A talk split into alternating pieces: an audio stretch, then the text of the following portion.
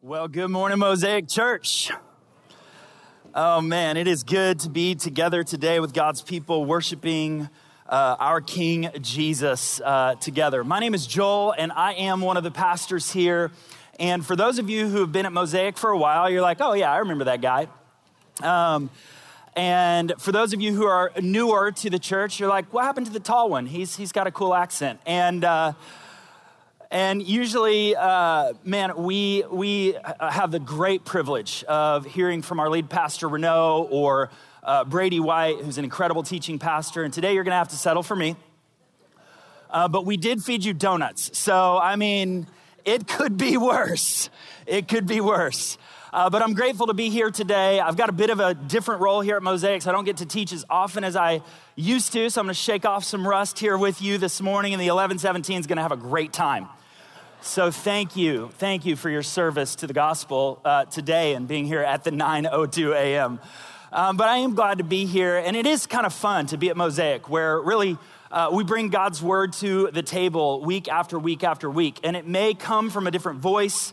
It may look a little bit different in how that sermon might be prepared, but it's the word of God. Do you guys remember, if you were here last week, Renaud kind of pointed that out a little bit and pointed to kind of Brady's preparation method. If you guys remember that, we can put that on the screen. It's just so studious. It looks like he and Kay Arthur were hanging out together. And it's just, there's highlights, there's asterisks. There's circles, boxes, I mean, shapes on shapes on shapes. And he is just so fantastic in the way that he prepares. And I'm super grateful for the way that Brady brings his gifting to the table here at Mosaic. Anyone else? Yes, so we love Brady. And then we have Renaud. It's a little different. So Renaud puts some chicken scratch on a sheet of paper, and then he does a few, you know, he's learning to do some circles and some boxes. That's Brady's influence. Some slashes, some underlines. And, you know, that's just the way that God has wired Renaud. And I'm even a little bit of a different animal than that. If you want to take a look at how I've prepared this sermon today. So you guys are in for a real treat. You know what I'm saying? I mean, it is well-crafted, word by word. Actually, my 4-year-old daughter did that coloring. If I had done it, it would look really bad. So I'm not good at much, but here's the thing. I asked, hey, listen, I'm only going to preach one sermon in the book of Jude. Would you just give me the best passage and make it really easy on me? And they said, sure. So that's what we've walked into today. The best passage in the book of Jude. And you know, what is so fun about the way that Mosaic prepares sermons is that we actually don't, it's not just like Brady by himself in a room or Renaud by himself as he drives around and thinks and prays. It's not just me by myself with a coloring sheet, right? But we do this in community because the gospel is best experienced and communicated through community. It's actually really a protection for all of us, is that not one person is the one who is interpreting the Bible on behalf of the people when we come together in our gathered spaces, but there's actually a really phenomenal team that comes together week after week after week to help prepare. In fact, Kevin Dunn, our pastor of biblical formation, does a phenomenal job every single week, and he prepares these things that we call teaching briefs. And so you guys are getting like the, you know, behind the curtain stuff. And he does such a phenomenal job week after week to keep us consistently looking at the text together, communicating together about what we're seeing in the Word of God. We have a group of men and women that come together every Monday or Tuesday if Monday's a holiday.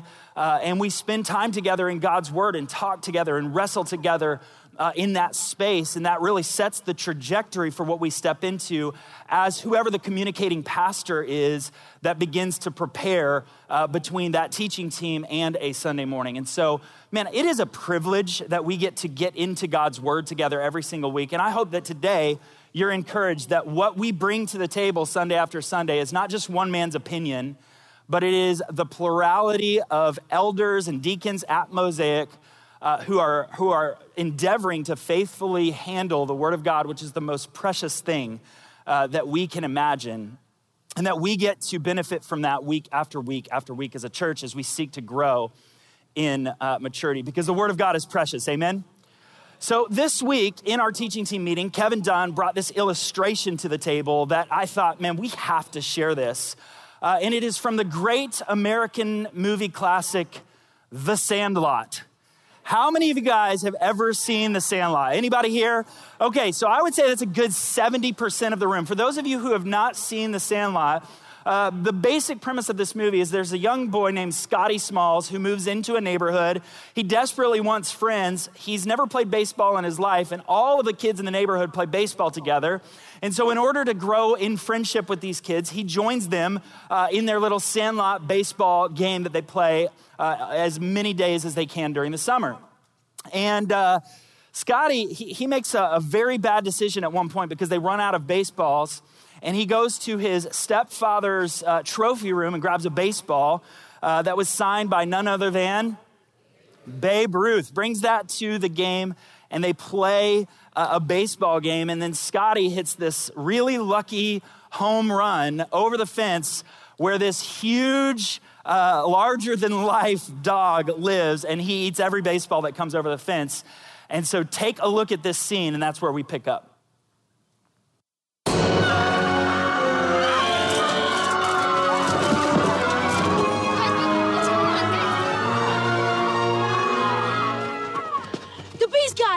You're dead as a doornail, Smalls. You're dead as a doornail, Smalls.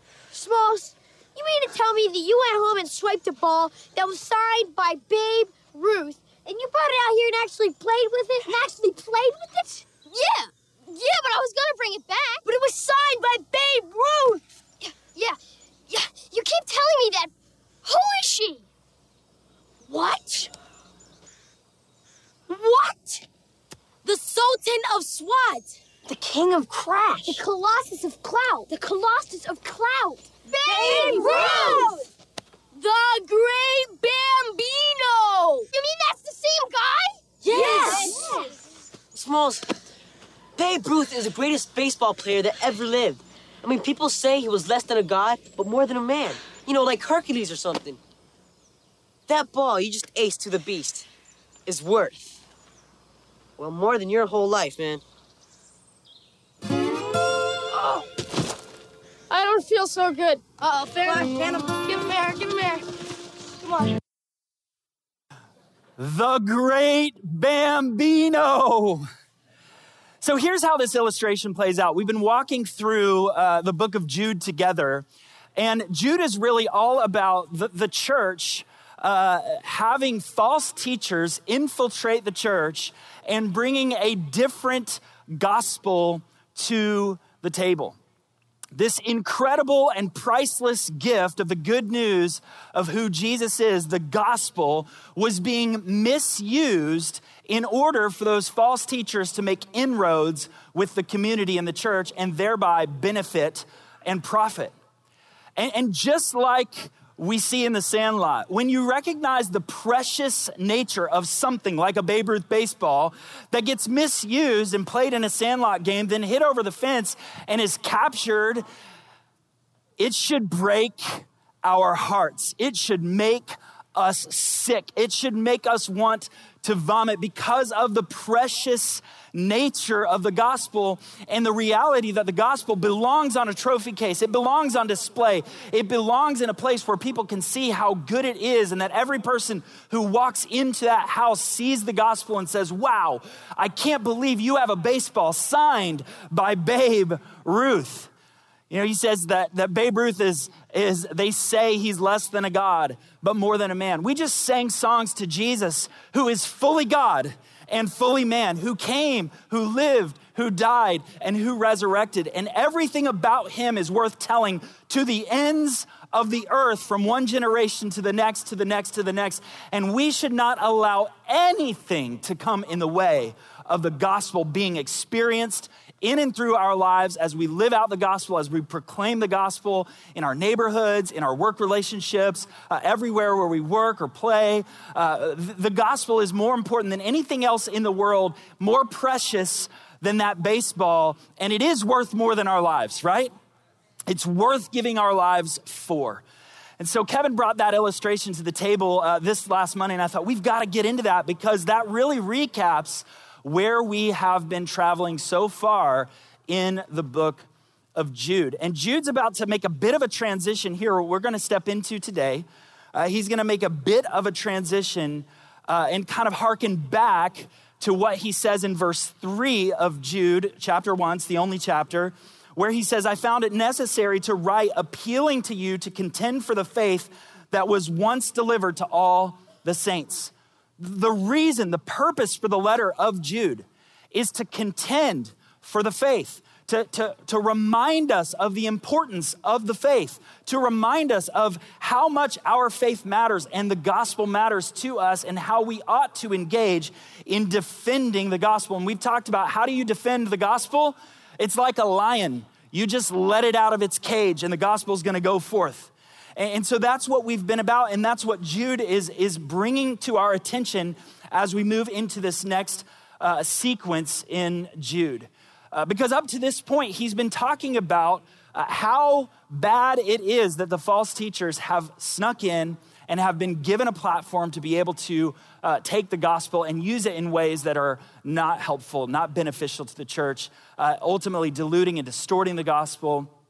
And then he makes this transition into what we're stepping into today by speaking to the audience, by speaking to us. So for the last few weeks, we've been recognizing how deep of trouble Scotty Smalls is actually in, right? The last few weeks, we've been talking about how deep of trouble these false teachers are in as they engage in proclaiming a false gospel. But now we're going to transition to the audience, which is us, those who believe in Jesus for salvation, those who see the gospel for what it is, that precious trophy, that Babe Ruth signed baseball. And so he turns his attention to us in verse 20. So open up your Bibles. We're going to go there together this morning. If you have one of the Mosaic blue Bibles, which by the way, if you don't have a good Bible at home, please take one of ours. We would love for you to have it. We are big fans of the author,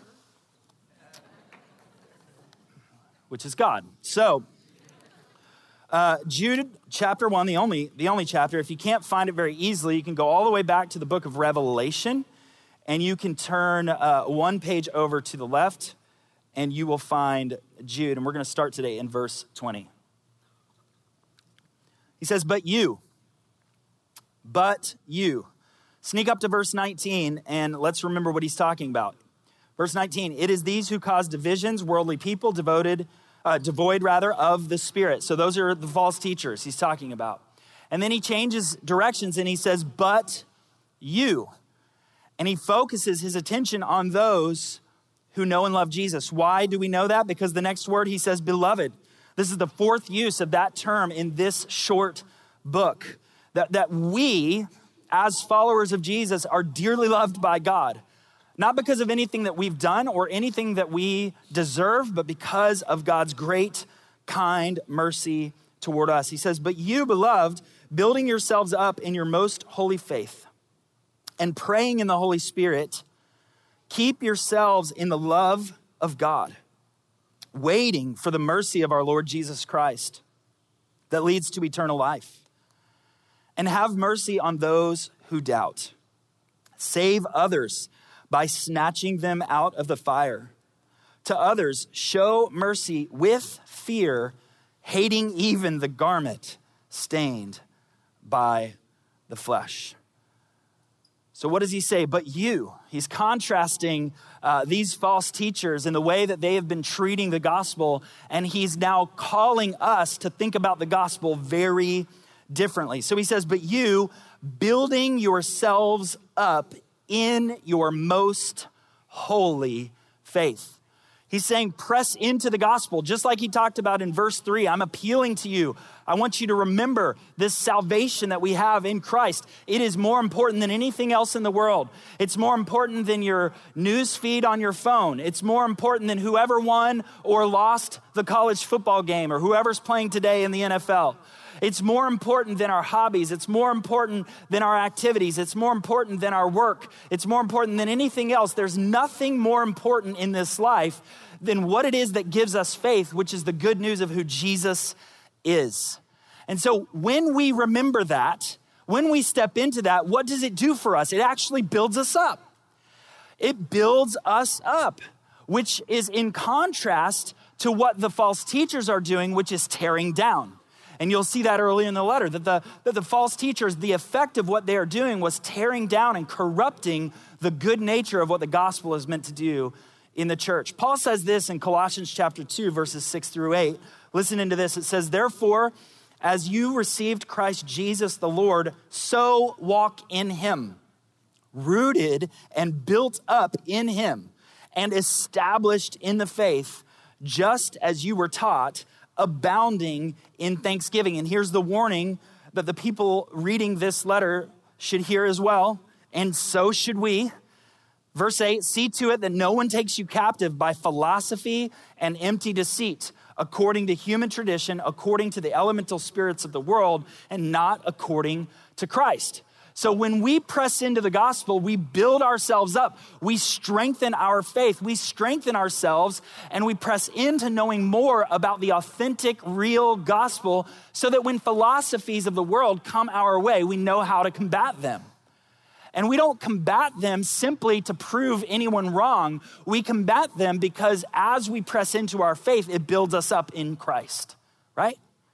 And so he's saying, but you, building yourself up in your most holy faith and praying in the Holy Spirit. So this connection of pressing into the gospel and our need for prayer is there.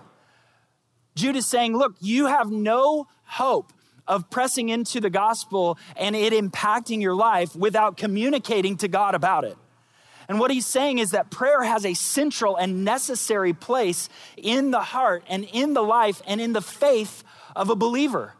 And we see it laden in scripture. We even see it in the ministry of Jesus, our Lord, the God-man who came and lived and died for us. While he was in ministry, what would we see him do so often? He would go heal the sick. He would go teach. He would raise the dead. He would do all these things. And what would he do? Go off to a lonely place to pray. He'd go to a lonely place to pray. And if the Son of God needs to pray, should we pray? And what Jude is saying is, as we build ourselves up in the most holy faith, how do we do that? We pray in the Holy Spirit. What does it mean to pray in the Holy Spirit? And you can dig into this, and there's some different ideas about what this could exactly look like. But at its base level, what does it mean to pray in the Holy Spirit? Scripture teaches us that the Spirit of God within us cries out to our Father, Abba, Father. That the purpose of the Spirit in us is that it would connect us to the Father. And when we pray in the Holy Spirit, it's like breathing with our lungs, right? There's no other way to breathe than with your lungs. Agree? And there's no other way to pray Christian prayer other than praying in the Holy Spirit, because it is the role of the Holy Spirit in the life of the believer to bring us to the Father through prayer. And so when we pray, we build up our faith, that our faith is built up as we run to the Father and say, Spirit of God, I don't even know what I need to pray, but you do. So lead me and guide me as I pray. And as we pray, as the Spirit of God works within us to pray, our faith is built up. We place the gospel and the good news of Jesus and who he is back up on the shelf of our heart. When everything that we've got in our world, in the world that we live in, as we go to and fro, as we scroll, whatever it is that we experience, everything in this world is literally meant to degrade our faith. Everything in this world is literally meant to bring our eyes away from Jesus. The advertising industry is a multi-billion-dollar industry that is specifically designed to fix your eyes on something else besides Jesus.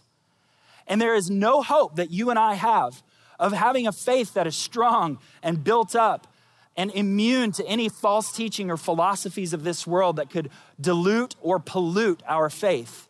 We have no hope of that unless we engage with the Spirit of God through the ministry of prayer. And that is what we as believers are called to do. And it's good for us. It's good for us, and we need it. And this is how, verse 21, we keep ourselves. Jude says, keep yourselves in the love of God. This is how, one of the ways that we abide and keep ourselves in the love of God is through looking at the gospel, through studying his word, through building our faith up, and through prayer. That this is what it looks like for the life of a believer to keep ourselves in the love of God. Now, one of the questions that came up when we were discussing this passage together is, well, wait a second. Don't we remember that Jude says that we are kept by the love of God? Do you guys remember that? That we are kept by the love of God. That the active agent of keeping us in God's love is actually God himself. That God is the one who keeps us in his love. And yet, Jude also commands us to keep ourselves in the love of God. What does that mean? What does it mean to be kept and to keep ourselves simultaneously? Well, we see these tensions in all sorts of places in Scripture. This recognition that God is the author of our salvation and that he's sovereign in our salvation, and yet we participate in faith in him. Or that God is sovereign over the universe and he does whatever he wills, and yet he invites believers to engage with him in prayer.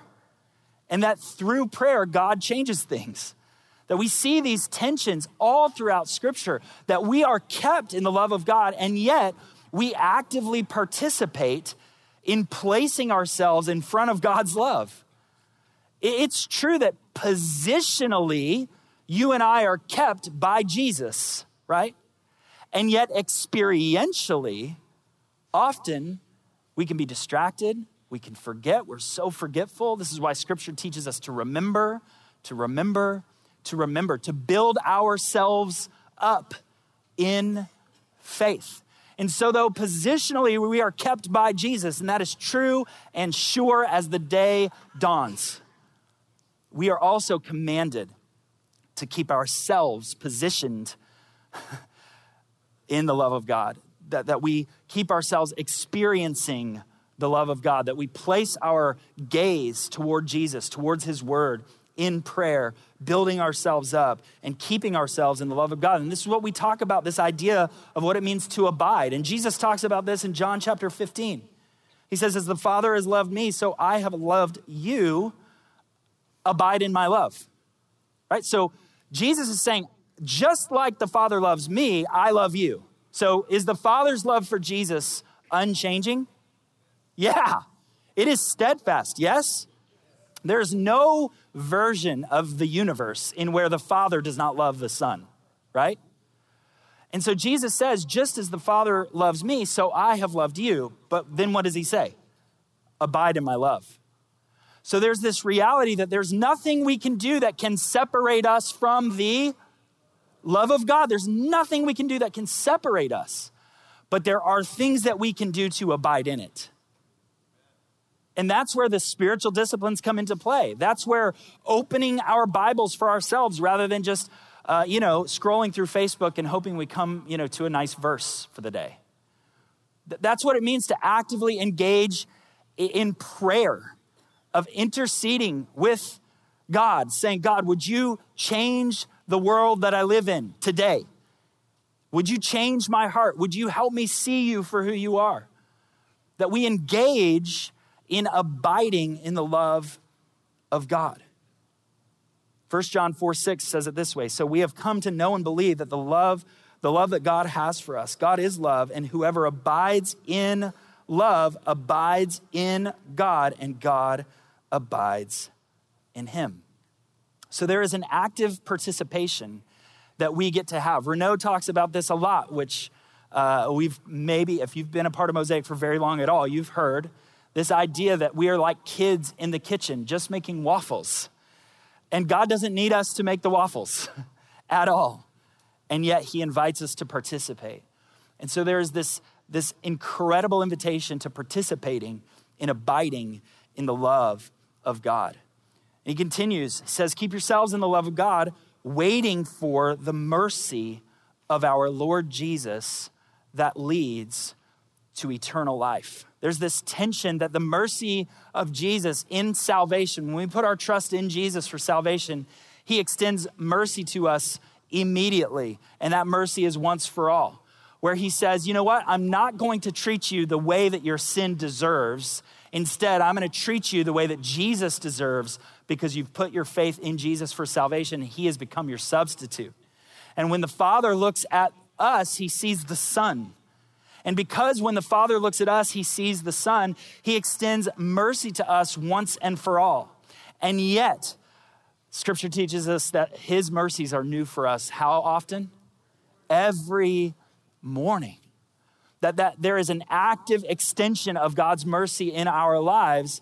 And for us, it is our role to participate in waiting for that mercy of our Lord Jesus Christ that leads to eternal life. In 2 Peter, if you were with us during that book that we preached through, I actually had the privilege of preaching through this text, but it says it this way. Verse 11 through 13 of 2 Peter 3, he says, since all of these things are thus to be dissolved, what sort of people ought you to be in lives of holiness and godliness, waiting for and hastening the coming of the day of God, because of which the heavens will be set on fire and dissolved, and the heavenly bodies will melt away as they burn. But according to his promises, we are waiting for new heavens and a new earth in which righteousness dwells. So when we wait for the mercy of our Lord Jesus that leads to eternal life, what Jude is talking about here is he's saying, listen, you've been extended mercy through salvation, and yet you've already experienced mercy, and yet there is a fullness of the mercy of God that you will experience one day when you meet Jesus face to face. So we remain planted in the love of God while we wait to experience most fully his mercy when we step from this life to the next, or when Jesus returns to make all things new. So we have an active participation. It's this waiting with anticipation, not just a passive waiting, but an active waiting for the ultimate mercy that we will experience when Jesus returns or when we meet him face to face. And the next thing that he says, have mercy on those who doubt. Have mercy on those who doubt. This word doubt in Greek, which simply means to separate oneself in a hostile spirit, to oppose, strive with, dispute, or contend, is a word that's pretty strong. I think a lot of times we think of doubt and we think like, oh man, you know, I'm not quite sure. And there's certainly an element of doubt that the author here is talking about, that, man, they're just not quite sure. But he's using the same word as he used to say that Michael disputed with the devil over the body of Moses. And so this idea of doubt is not simply someone who's not sure, but someone who is oppositional. So what Jude is saying is, have this mercy that you have been extended, this mercy that Jesus has given to you while you were his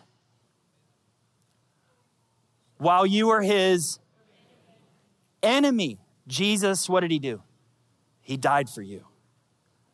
And so what Jude is saying is, have mercy on those who doubt opposingly. Have mercy on those who would seek to discredit the gospel. Wow. Now, we've read lots of verses here in Jude that talks about these false teachers and what big trouble that they are in. Just like the boys who hit the baseball over the fence. Just like Smalls was in big trouble. And Jude is saying, listen, these false teachers, they're in big trouble. But your job, Christian, follower of Jesus, just like the boy's friends were like helping him understand what had just happened. Remember the kid says, Smalls, listen to me. Listen to me. This is a matter of life and death. Remember he says that?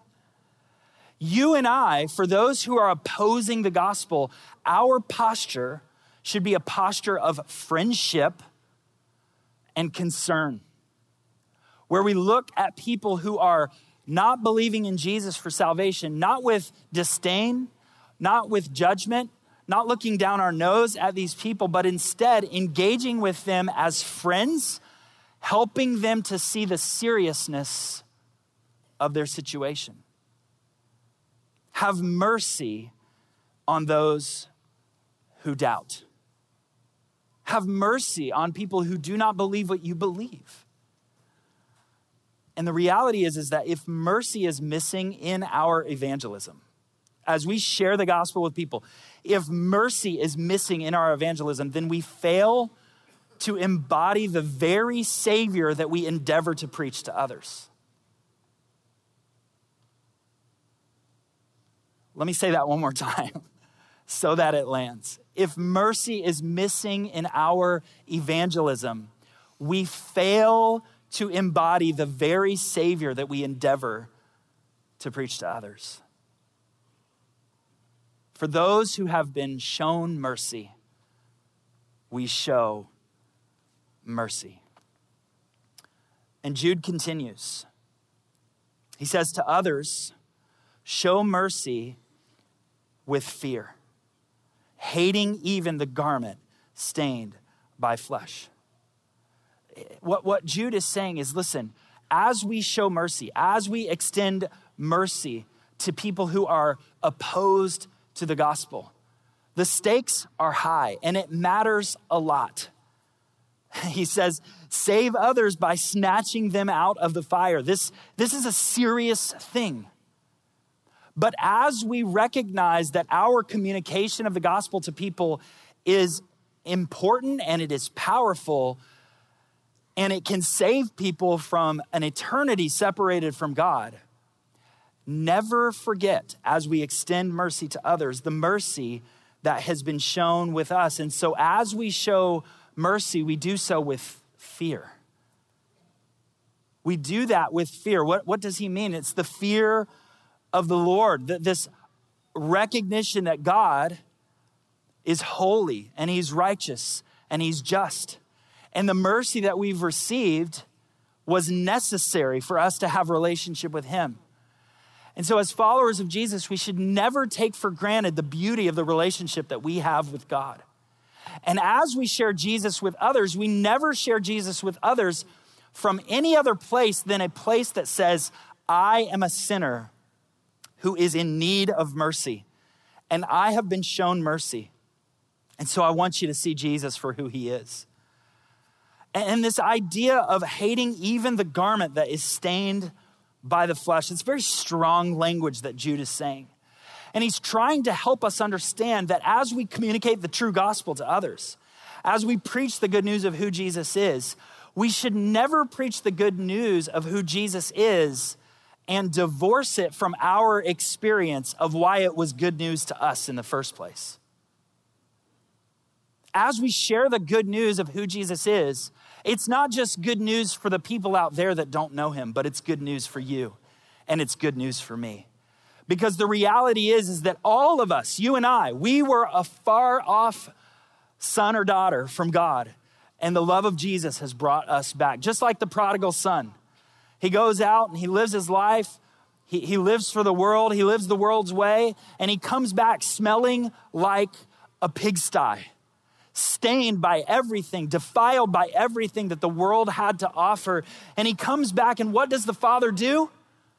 He puts a robe of righteousness around him. He wraps him in his garment.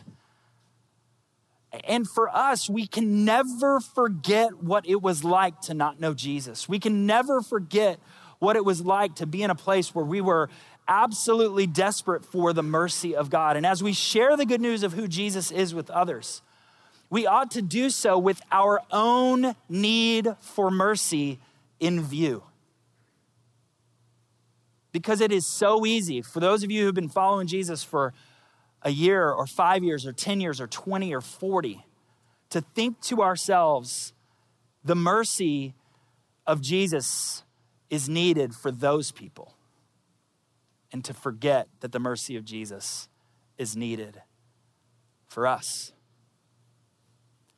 And so the good news of the gospel is so precious. It is so good. It is so needed. It is to be placed up on display in our lives and be shown to others. But we can never forget that the mercy first came for us and that we need it every single day. There's a saying out there, you love the sinner and hate the sin, right? Love the sinner and hate the sin. But I think it's been better said that we should love the sinner and hate our own sin.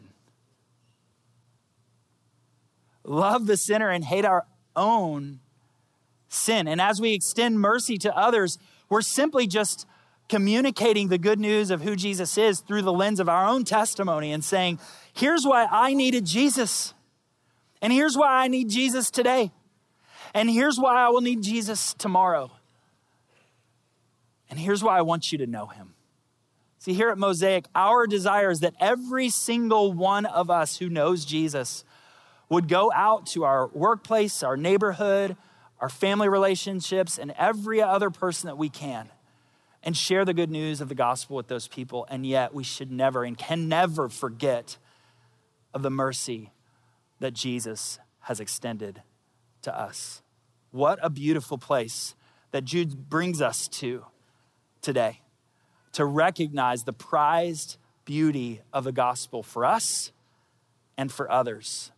And let us never forget how desperate we are for the mercy of God as we share who Jesus is with other people. Amen.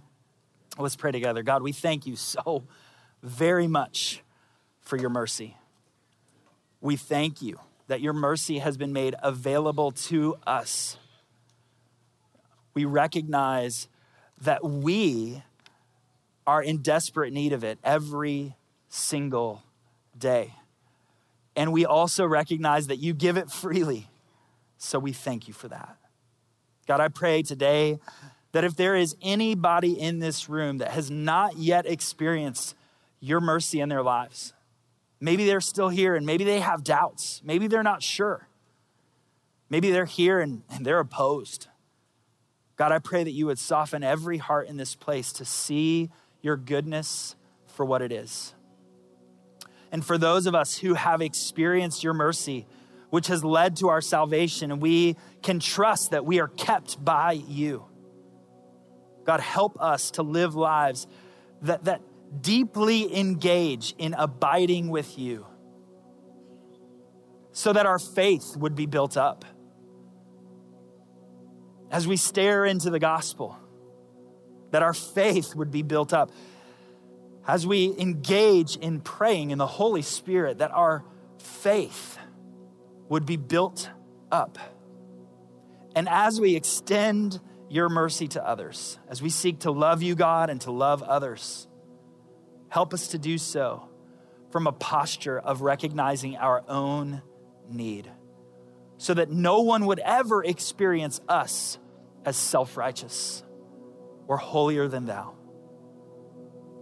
God, help us to be a people who regularly recognize the stark contrast between your goodness and our sin. And help us bring everything we can to the table of keeping ourselves in your love, confessing our sin to you because you're faithful and you're just to forgive us and to cleanse us from all unrighteousness. Jesus, we need you today. We pray these things in Jesus' name. Amen.